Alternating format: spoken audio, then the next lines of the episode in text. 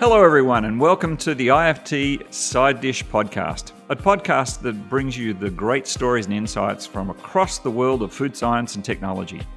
I'm your host, Bruce Perkin, and today we're going to be talking about the fuzzy front end of product innovation. Many companies strive for competitive advantage by seeking to innovate into new products or new versions of existing products. And if a business wants to do that, the key question that first needs to be answered is where to start. What is it that we're trying to develop and why are we doing that? This edition of IFT Side Dish Podcast will help food professionals gain an appreciation for some of the tools and techniques that are used to seek direction and clarity in that fuzzy front end of the new product development process. And hopefully we'll enable food scientists to more actively contribute to product innovation while participating as members of cross-functional teams. Today, I'm joined by an excellent expert panelist who will share her success stories and help us identify strategies to stay relevant in this fast-paced and ever-evolving marketplace. Our guest today is Amy Shipley, the Managing Director and Partner with the Sterling Rice Group, based in Boulder, Colorado. The Sterling Rice Group is both a full-service advertising agency, strategy and insights think tank, and a culinary powerhouse focused around innovation.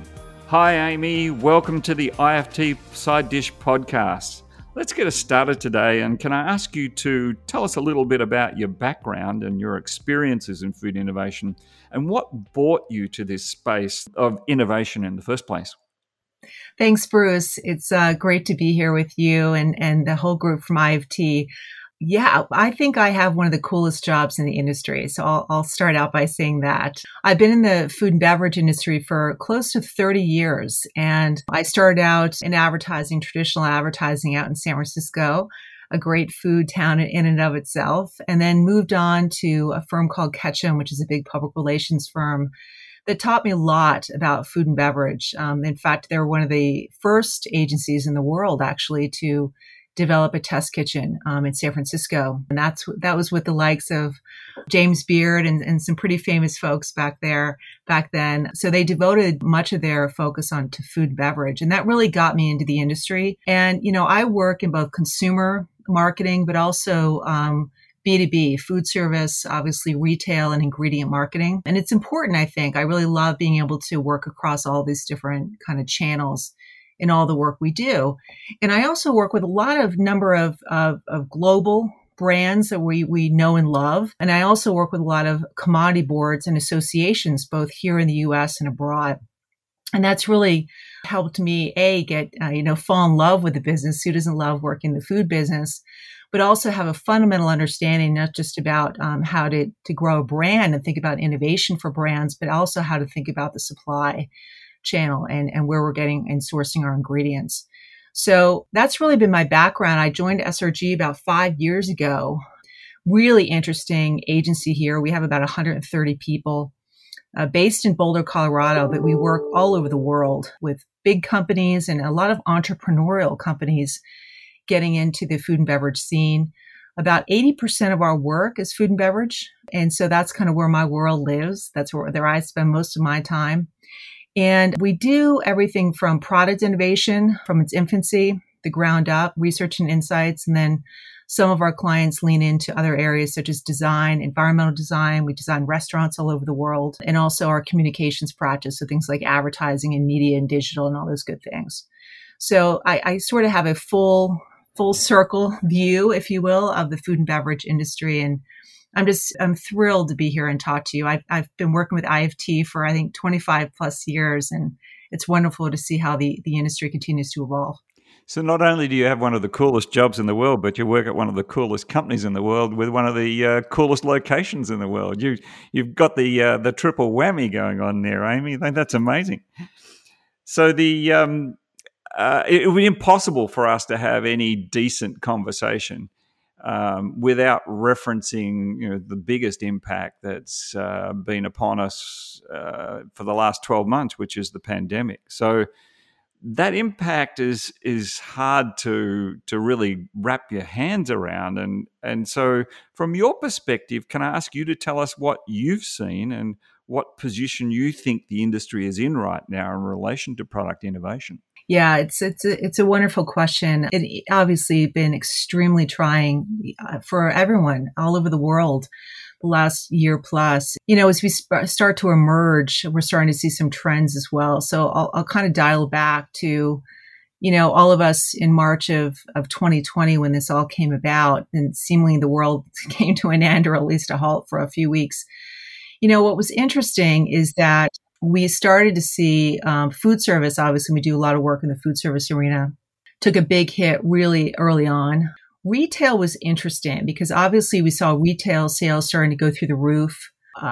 And we also saw a lot of companies in panic mode because on the CPG side, prior to COVID, we saw a slowing kind of pattern of innovation overall. And partly, I believe, is the number of mergers that were happening with different major companies. When, you know, you think about the Crafts of the world and other major companies acquiring companies to kind of get in the innovation game.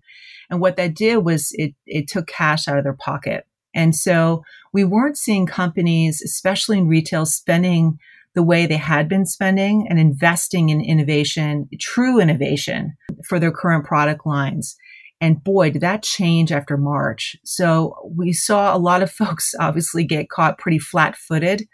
And we saw an infusion in cash and a big focus on research and insights immediately by many of our clients, large and small. And when I say research and insights, we saw them start asking us about future proofing. You know, boy, if this ever happens again, how can we prevent it? How can we think about all the different, you know, future scenarios that we need to think about in relation to our brand? But also from an innovation standpoint, like they just didn't have the kind of products the consumers were looking for on store shelves. They weren't as evolved as they needed to be. And interestingly enough, within weeks, we also saw the food service industry take a pivot. So in some way, it almost made people take time to pause and versus all of us running a million miles an hour like we all do, to take time to really sit back and think about what was needed. What were we not taking time for prior to March of 2020 that we really, you know, we weren't minding the store, that we should be paying attention to, that we needed to think about our innovation track. We needed to think about how consumers were changing. We needed to think about the future. So even in the restaurant business, you know, we saw obviously a big turn towards delivery, which was already growing rapidly. But then there was a much greater investment in delivery. And then, of course, a lean into ghost kitchens and commissaries and other areas. And that creates a lot of opportunity for manufacturers, whether selling into food service or retail. We also saw a turn towards more value-added products, even though the economy obviously was tanking. And there was a willingness to pay a little bit more for products, which was interesting. And I think that helped a lot of folks kind of see the end of the tunnel. So that's some of the good that's coming out of the pandemic. And Bruce, as you know, I think it's amazing to me.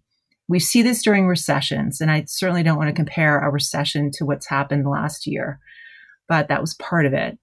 But when recessions happen, they're very bad, but good things happen. It's like us being out in Colorado and having these terrible wildfires and folks in California having these wildfires. You see there's growth that comes from it and innovation. And what I'm sort of being the Pollyanna about is I'm so thrilled to live during a time when I've seen the folks innovate faster than ever as a result of the pandemic. Things we thought we could never do that would take months, if not years, happened in weeks. And I think that's rather an extraordinary outcome of the situation we found ourselves in. Yeah, an amazing acceleration of a lot of things that have been bubbling along in the background. And you know, if you look just in terms of the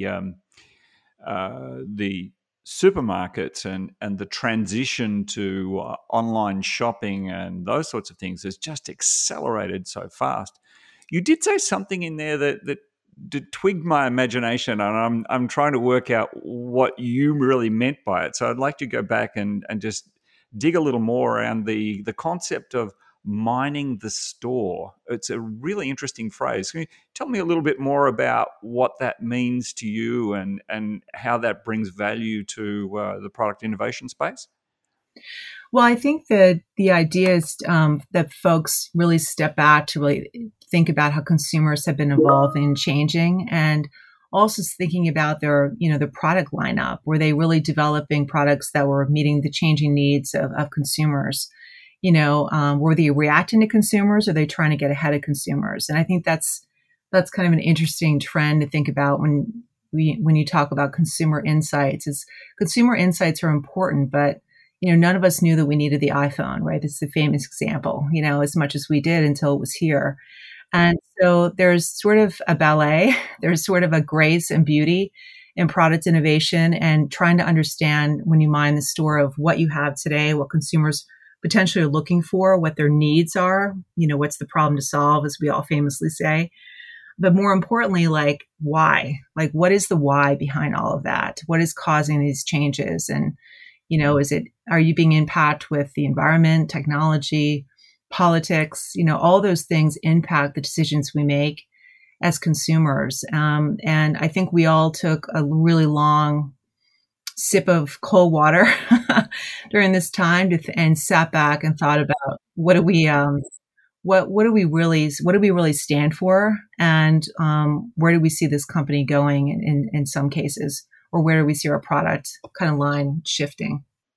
So there's been a lot of shift, and you know, we use the word pivot probably too much these days, but there has been a lot of shift and a lot of what we'd call innovation across this last 12 months.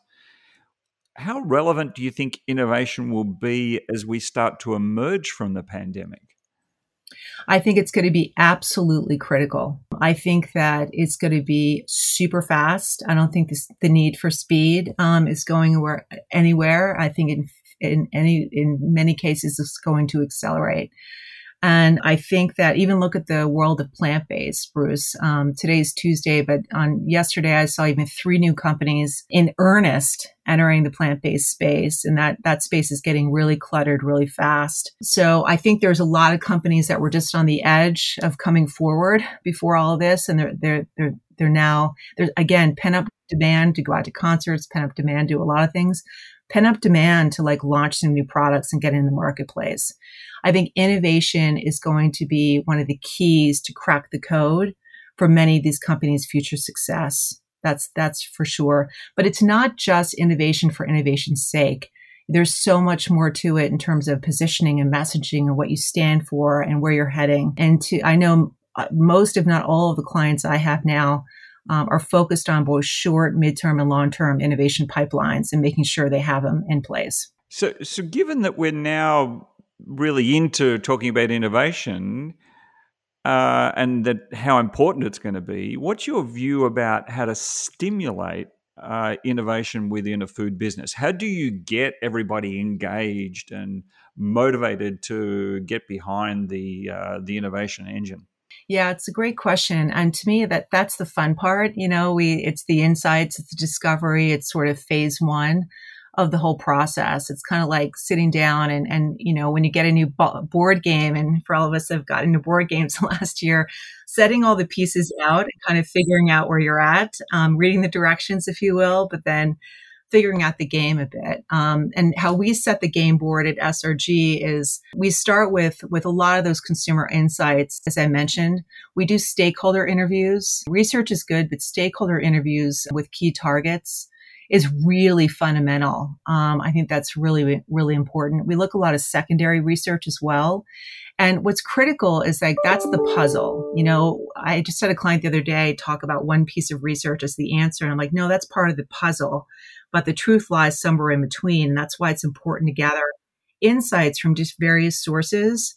And as, you know, a good strategist would do is start to unpack that and find where the truth lies in that innovation. Okay, so we have a certain line and we think it's still really viable, but we can extend it in these ways, or there's a need for this new product or service offering in some cases.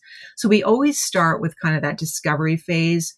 We do kind of a landscape analysis, and then we come down to an opportunity map, We also have overlaid, which we always have, but now it's more important, what I mentioned before, future proofing. Okay, so now start doing some scary and maybe exciting future scenarios and how the world could change again, right? And plotting ourselves there and sort of mapping all of that out as part of that discovery phase. That's how we start to uncover kind of what the opportunities are, the, you know, I hate to use the word white space because we overuse it, but it's, we're looking for that white space where there's opportunity to grow. We also use something, if we want to stick with the world of food and beverage on the culinary side, called Culinary Shifts, which is IP that SRG updates every year. And we just presented a presentation yesterday for the blueberry industry, and it was like mind-blowing them to see where blueberries could go, for example, using a tool called Culinary Shifts. And what that does is it essentially looks at what I mentioned, those steep factors, you know, with societal factors, the environment, technology, politics, and studies what's happening in the world today, what we think is going to happen tomorrow. And then we overlay that with food trends. And it's not just, hey, what's going to be trending next and will it stick? What Culinary Shifts help us do as marketers is figure out the why. Why was ramen, for example, on the noodle side? Why did ramen come on the scene so quickly? And why did it stick? And why did it grow? Why did Meghan Markle, when she got married, have bowls at her wedding versus different plates? And people are like, oh, cool and trendy. I'm like, no, it wasn't. The reason she had bowls, really, if you think about it, is bowls are what? They're comforting. You know, they're global in nature, but they're also comforting. And who needed to be comforted most? So you have to dig down and get really empathetic to dig down to those trends. Ramen is global. Ramen is comforting, right? Ramen is communal. So it was tapping into a lot of trends that all of us as consumers were yearning for. And so we like to say we have shifts such as FoodRx, which is more prescriptive food, right? Global cuisine, all those types of things. But when you think about a product, we like to say the more shifts that a product falls into, the more it can identify with, the longer timeline it's going to have in the marketplace. And that's how we start to identify those future places to play. And then more importantly, does it have potential for longevity? So there's a lot to unpack in that lot, but you did talk a lot about trends. Yet we also know that sometimes what appears to be on the face of it, a trend, turns out to be a fad and is gone tomorrow, very short lifespans. How can we tell the difference between a trend and a fad? And in your view, what are the really big trends that we need to be paying attention to? Yeah, and I think that's what Shifts gets to. Again, if you look at those major movements in food, that helps you figure out what's trending versus, you know, like a certain flavor of Frappuccino that you might get at Starbucks, right? You know, what's a fleeting moment and what's going to stick around. And, you know, those crazy Frappuccinos that my teenagers get at Starbucks, you know, they're cool, but what they're really about is we call it sensationalism. So that's food that's like over the top, it's crazy, it's Instagram worthy, etc. But that falls into one area, right? But if you have different trends that you're playing into, you're tapping into, not just sensationalism, but it's also global or it's also communal or you could share it. That's where we see if we have multiple inputs, if you will, or consumer trends touching something, that's going to give it more longevity than just being a flash in the pan. And that's what I'm most interested in because I'm asked to declare, you know, what's a trend, you know, what's going to be on the trend, you know, what's trendy next. And I will talk about that, but I do like to say, like, why? Like, why is it trending? Like, what are people doing? What are people thinking to make it what it is today? So like food with integrity, that's a big one as we go into, 2021, obviously where we're at in 2022 and 2023 is going to be a big moment. We're going to see a lot come forward. And we're seeing a lot of that in the restaurant industry. We're seeing a lot in fashion, a lot of different industries with different products coming from various groups, different cultures, different ethnicities. And that's really being highlighted right now, which is long overdue, obviously. Yeah. So that was really interesting. You're talking about, you know, global things and things that affect societal and communal things. It occurs to me that you're now starting to get into trends are more associated with deep human connections. Would that be consistent with an interesting way to look at how to identify a trend rather than a fad? Yeah, absolutely. Yeah, that's exactly what the culinary shift sort of profits. It's those deep, very deep human connections.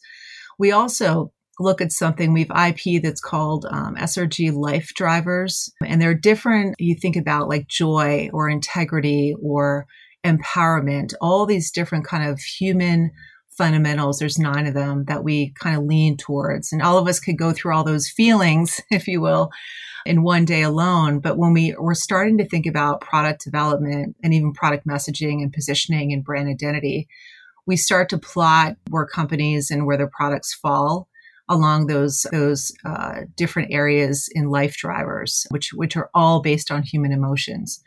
For example, in plant-based, you see a tremendous amount of companies playing in the integrity space, which is smart, right? It makes sense. Good for the planet, good for me. But then you see this glut, and we just had a client who's getting ready to launch some new products, and they're getting ready to play in the joy space, which was like, and release space, which is more like, say, where a Corona beer traditionally would play, but their take on it is more like, just relax, man. It's just food. Just enjoy, love, and you could understand the ingredient label. You can understand how it's made.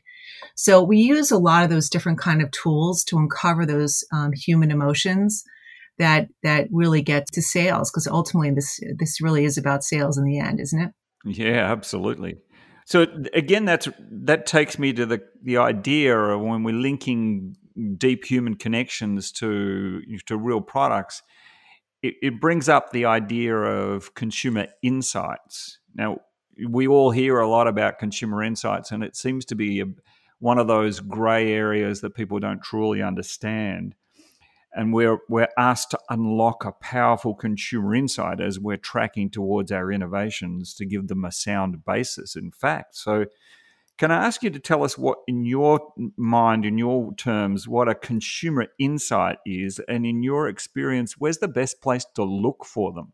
Yeah, I think it's a multitude. Where to look for consumer insights is a multitude of places, as I mentioned. It's doing obviously proprietary consumer research against your target to understand kind of where they're at, meeting them where they are today. It's also doing those, as I mentioned, interviews with different, whether it's retailers or ingredient manufacturers or food service operators or directly with consumers to understand where they are. And then looking at some secondary research. And that, Bruce, I think is where the truth lies. And that's what gets you to an insight that, and it's not just an insight, what you're looking for are consumer insights that will have impact. So I was with another client the other day who, we have multiple opportunities and challenges with a particular produce product they work on. And I said, yeah, but where can we have the most impact based on the consumer insights that we have now? What can we do to actually make a difference?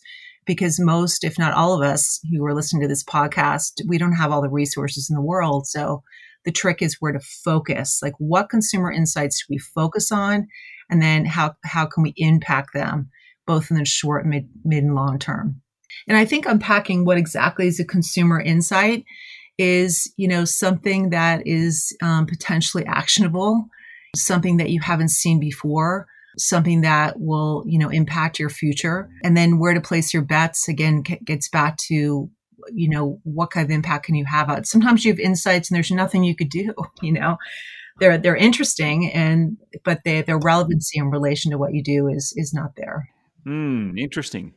Yeah, and we're working also a lot in. You asked about future trends. We're doing a tremendous amount of work, as everyone can imagine, in cell-based, and we worked with Impossible Foods, and we've worked with a variety of different plant-based companies, and we're working on cellular aquaculture now with a company based out in California. And doing a lot of research with both consumers and retailers and food service operators to get at those consumer insights about an industry that doesn't even exist, right? It has there's very little context for someone to, come back to when you ask them questions. And it could be, obviously, in the new world of food, kind of scary. Like, what is this crazy, like, Franken food stuff? But what was interesting is that the reason why a lot of these companies are coming about, not all of them, but many of them, is for a higher purpose or mission. And that's where consumers can identify, like there's issues with the environment, right? A certain crop is not sustainable. We need to feed the world. So they can identify sort of a higher level and then come down to this and say, okay, well, if that's going to solve this, and I'm open to listening to more, and then you dig deeper. But that is the most interesting when you get consumer insights against a product or a category that is beyond people's imagination at this point. Interesting. So moving beyond people's imagination talks to that, the whole reason why we're getting together today, that fuzzy front end of that innovation space and that transition from how you get out of that fuzz down into something that's really, really concrete. Is there really simple tools that we can apply that will help people transition out of this concept and higher purpose and deep human connections into something that really is actionable? What are some simple tools that we can use to actually translate that fuzz into something concrete? Yeah. And the fuzz, for some is great. And for others, it's frustrating, because that's, isn't it? You need to be able to really let go and stay 100% curious as you're in that fuzzy area.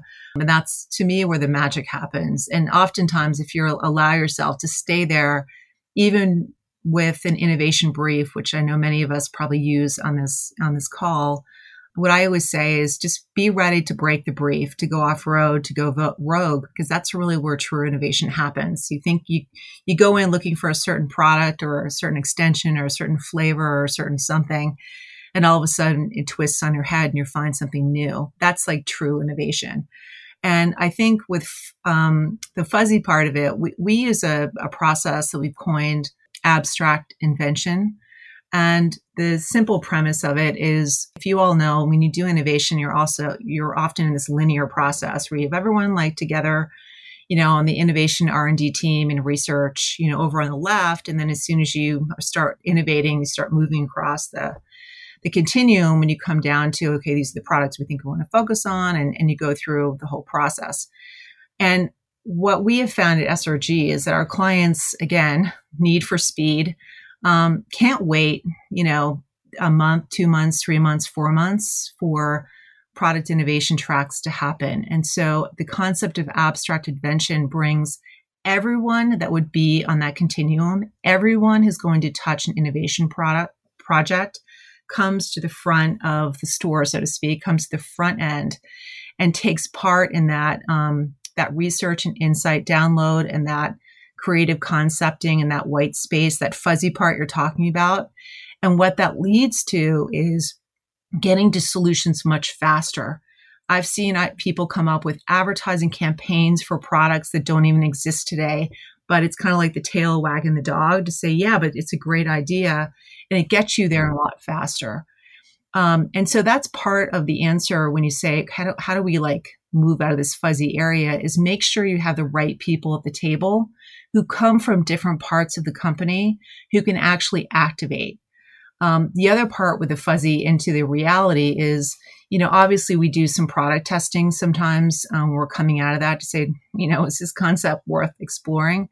And that's both good and bad, because again, consumers don't know what they don't know. So we often just go into testing, especially when it's food and beverage products. We'll let our R&D food scientists or our culinologists or our chefs kind of go really play in the kitchen with prototypes or just ideas. And that really helps us get to that distillation process. And the distillation process is critical because you have to come back to the truth about where you can have the greatest impact. How will it really move the needle? And sometimes it's not sales. Sometimes it's ideas or products that will help create buzz or give you cred or credibility in the industry. So you really need the whole, especially the C-suite and the folks making the decisions and signing checks in there at the front end to help you kind of get to the next level. That was a very long answer, Bruce, but I hope it helped a little bit.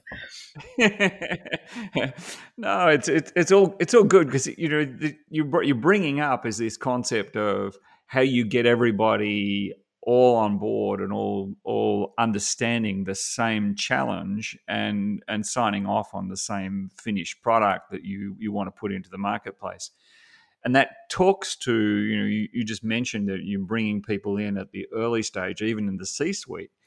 One of the tools that I know you've used and I've had the good fortune of being on one of them is the when you're exploring that fuzzy front end is the market tour, where you go and go into a market and you have a look at all the new products that happen to be in that particular market, in restaurants and sometimes in the more innovative food stores and what have you, and you all together look at that stuff and start to distill out where the real excitement is.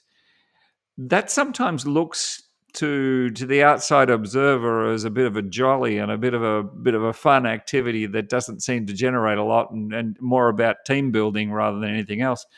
What's your view on how you communicate one of these market tours to senior executives so they understand why they're spending that money? And I guess a follow-up question already is, what's the most surprising thing you've seen in one of these market tours? Yeah, it's a great question. And I think we call it boondoggles here in Boulder, you know, right? Boondoggles is a good description. Yeah.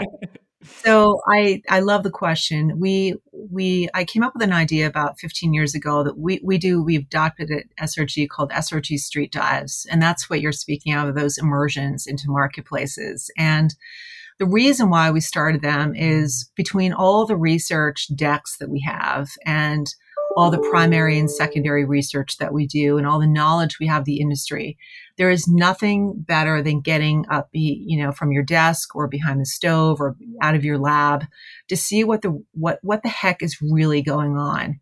And we're often looking for, you know, what I say is the underbelly of the culinary world, things that people aren't writing about. Entrepreneurs that are, you know, a lot of the, as we have today, a lot of the food startups and different incubators where they're all together, you can actually go in and see what these guys are thinking and saying. And even if a product, let's say we're working with a company that's focused on, you know, CPG, I will look at everything. We'll even go into adjacent categories. We'll go to museums. We'll go to different places where we're getting ideas from fashion and art and history that could impact the channel. And it's the only way, in my mind, to really get ahead of it all. And you bring that input back. And it's not the be it end all, but it's an important part of understanding those inputs when you're starting the innovation process and allowing people to think freely. And for a lot of the execs, you know, for folks that are like, is this really meaningful? Which we hear all the time. A, you've got to bring them on the tour. That's number one. Number two is sometimes we disguise these tours where we will do them on behalf of a company going after a prospect. So if they have a prospect they're having a hard time getting into meeting with, let's say I had a client who really wanted to speak with Kellogg's for years and they were just having the hardest time breaking through. And I'm like, well, why don't we do an immersion for them? And you can come together. It's not about sales, you know, it's about not this hard sales, but it's about creating everyone's on equal footing, talking about education and seeing things. And I call it kind of a creative collective because once everyone gets together, like all the barriers and walls come down. This particular client, we've done it multiple times, was able to connect very deeply. And then also have all these wonderful side conversations about what the needs are for this company and how they could really help. And it was just, it changed the complete game. So you come at it less from sales, but more from an educational standpoint. That helps immensely. And then of course, you know, the C-suite sees sales opportunities, they see things moving, but including them in these tours is important. And again, it's not just going out and seeing what's cool and writing about it or like taking, you know, a few photographs or, you know, loading them on Instagram. We actually do innovation exercises when we're in market. So even though people are having fun, and it should be fun, food is like so much fun. If you're not having a blast, then it's not successful. But we do exercises. So they're playing games, they're thinking about, I'll never forget taking in one of the largest sandwich companies in the world to Whole Foods when they first had their headquarters stores down in Austin and thinking about, well, if this restaurant turned into Whole Foods, what would it look like? And we had, you know, within minutes, 7,500, 200 ideas that were business ideas, not even related to the menu, but more business ideas on how that particular chain could evolve that we were able to bring back to the C-suite that kind of blew their mind. So, you know, it forces you to think in different ways, but you've got to make the tours just work harder. And we also tape a lot of them and create all these different experiences virtually. So the lucky few that get to go on the physical tour and then can bring it back and share with a broader group and really inspire people based on what they saw. The other part of it that's super critical is not just what you're putting in your mouth, but the stories that you hear from the entrepreneurs or the vendors or the retailers or the chefs, whoever you're speaking with, on why they started what they're seeing, why they started what they're doing, and also, more importantly, what they're seeing from customers. You know, again, it's that consumer insight of like, yeah, people don't want that. They say they want that. They didn't want that. And this is what they're lining up for. So all of that is in a more dynamic innovation and insights process to get to where you need to go. Right. Yeah. And that sort of takes us to this concept of, you know, the future. So crystal ball time. What's your view on what we're going to be eating and how we might be accessing our food in the future? Yeah, well, I'll start in one area that we haven't touched on yet, which is packaging. I think packaging, we all see that through much of the takeout that we've probably imbibed in the last year plus. But the world of packaging is going to evolve like critically. We call it like packaging is the new plating. And we're going to see a lot of new innovation come forward in that space, which I think is interesting. I think the idea of, on the food service side of the business, you know, smaller menus is what we're seeing for sure. More concepts focused on a single ingredient. You know, we've seen that a little bit with like fried chicken and things like that. So real focus is going to be important. And we also see the ghost kitchen, like the commissaries. Labor is such a major issue in all of our industries, whether it's CPG or food service. But labor is especially an issue as we emerge from COVID. So the idea of just getting rid of a restaurant in and of itself and thinking about it completely differently and delivering that experience differently is going to be really interesting, especially as we think about brand positioning. That's going to be fascinating. And I mentioned cell-based. I think that is here to stay. And plant-based is going to evolve. Plant-based, I think, is becoming a very cluttered space. And we're going to see a lot of folks start to fall out, I believe, in 21 and 22. And some of the stronger companies emerge from that. So it's going to be interesting to see how plant-based evolves. Taste is a big part in that mix with plant. We're just not seeing, I call it tasty healthy. You've got to, you know, sort of blend that combination of health and wellness, taste and convenience. And, you know, why should all of us as consumers settle for one or the other? So I think that's really a sweet spot for the future of plant-based. Yeah. So there's some amazing thoughts there. And I this concept of plating as the new packaging is going to stay with me for quite some time. That's a real gem. So thank you very much for that, Amy. I appreciate it. And I think that's about all we have time for today. So I very much appreciate your time and like to thank you very much for everything you brought to us today, Amy, and thank also the SRG Group in Colorado for allowing you to take this time out to spend with us today. We really appreciate your time and sharing your insights with us. Always a pleasure, Bruce. Thanks so much, and shout out to the whole IFT team. Thank you. Thank you. Thanks also to everyone who is listening to this podcast. We hope you've enjoyed listening to Amy today and also hope that you will join us for future editions of IFT Side Dish Podcast, where we will aim to bring you insights and great stories from across the field of food science and technology. If you're enjoying Side Dish, please let us know by leaving a review on iTunes or by connecting with IFT. You can find us on Twitter using the @IFT handle, and by searching the Institute of Food Technologists on Facebook or LinkedIn. For more on this subject, fuzzy front end of innovation, or any other subject for that matter relating to food, be sure to visit our website at ift.org and type in the subject you're interested in the search box to gain a ton of access to all sorts of resources. Thank you for listening to Side Dish. I'm your host, Bruce Perkin. Have a great day, everyone.